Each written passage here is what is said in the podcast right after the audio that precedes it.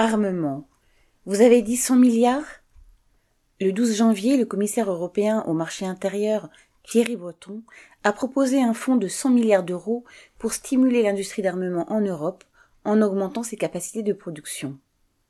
Il n'a pas précisé comment serait financée une telle dépense qui équivaut au coût de construction d'au moins 100 hôpitaux. Or, le budget de l'Union européenne repose sur ce que lui reversent les États membres, dont les budgets militaires explosent déjà, avec notamment 100 milliards d'euros d'augmentation de la programmation militaire française d'ici à 2030 et 100 milliards prévus par le gouvernement allemand pour moderniser son armée.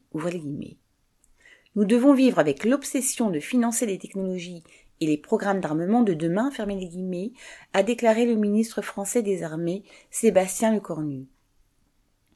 Alors que les sociétés de l'armement n'investissent qu'une fois les commandes passées et financées, la Commission européenne serait prête, selon Thierry Breton, à investir à leur place dans de nouvelles capacités de production, guillemets, et ce, sans nécessairement disposer d'emblée de commandes des différentes armées, fermez les guillemets.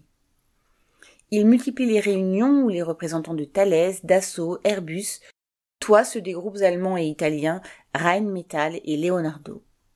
Le seul souci, et là où le bas blesse, c'est que chaque État préfère financer directement ses propres capitalistes plutôt que de passer par l'entreprise de l'Union européenne. Le job de Thierry Breton n'est donc pas simple. Mais au fond, que ce soit au niveau national ou européen, les dirigeants ont bien un souci commun, celui de préparer les populations à accepter de se saigner pour leur permettre de faire la guerre. Jean Sandet.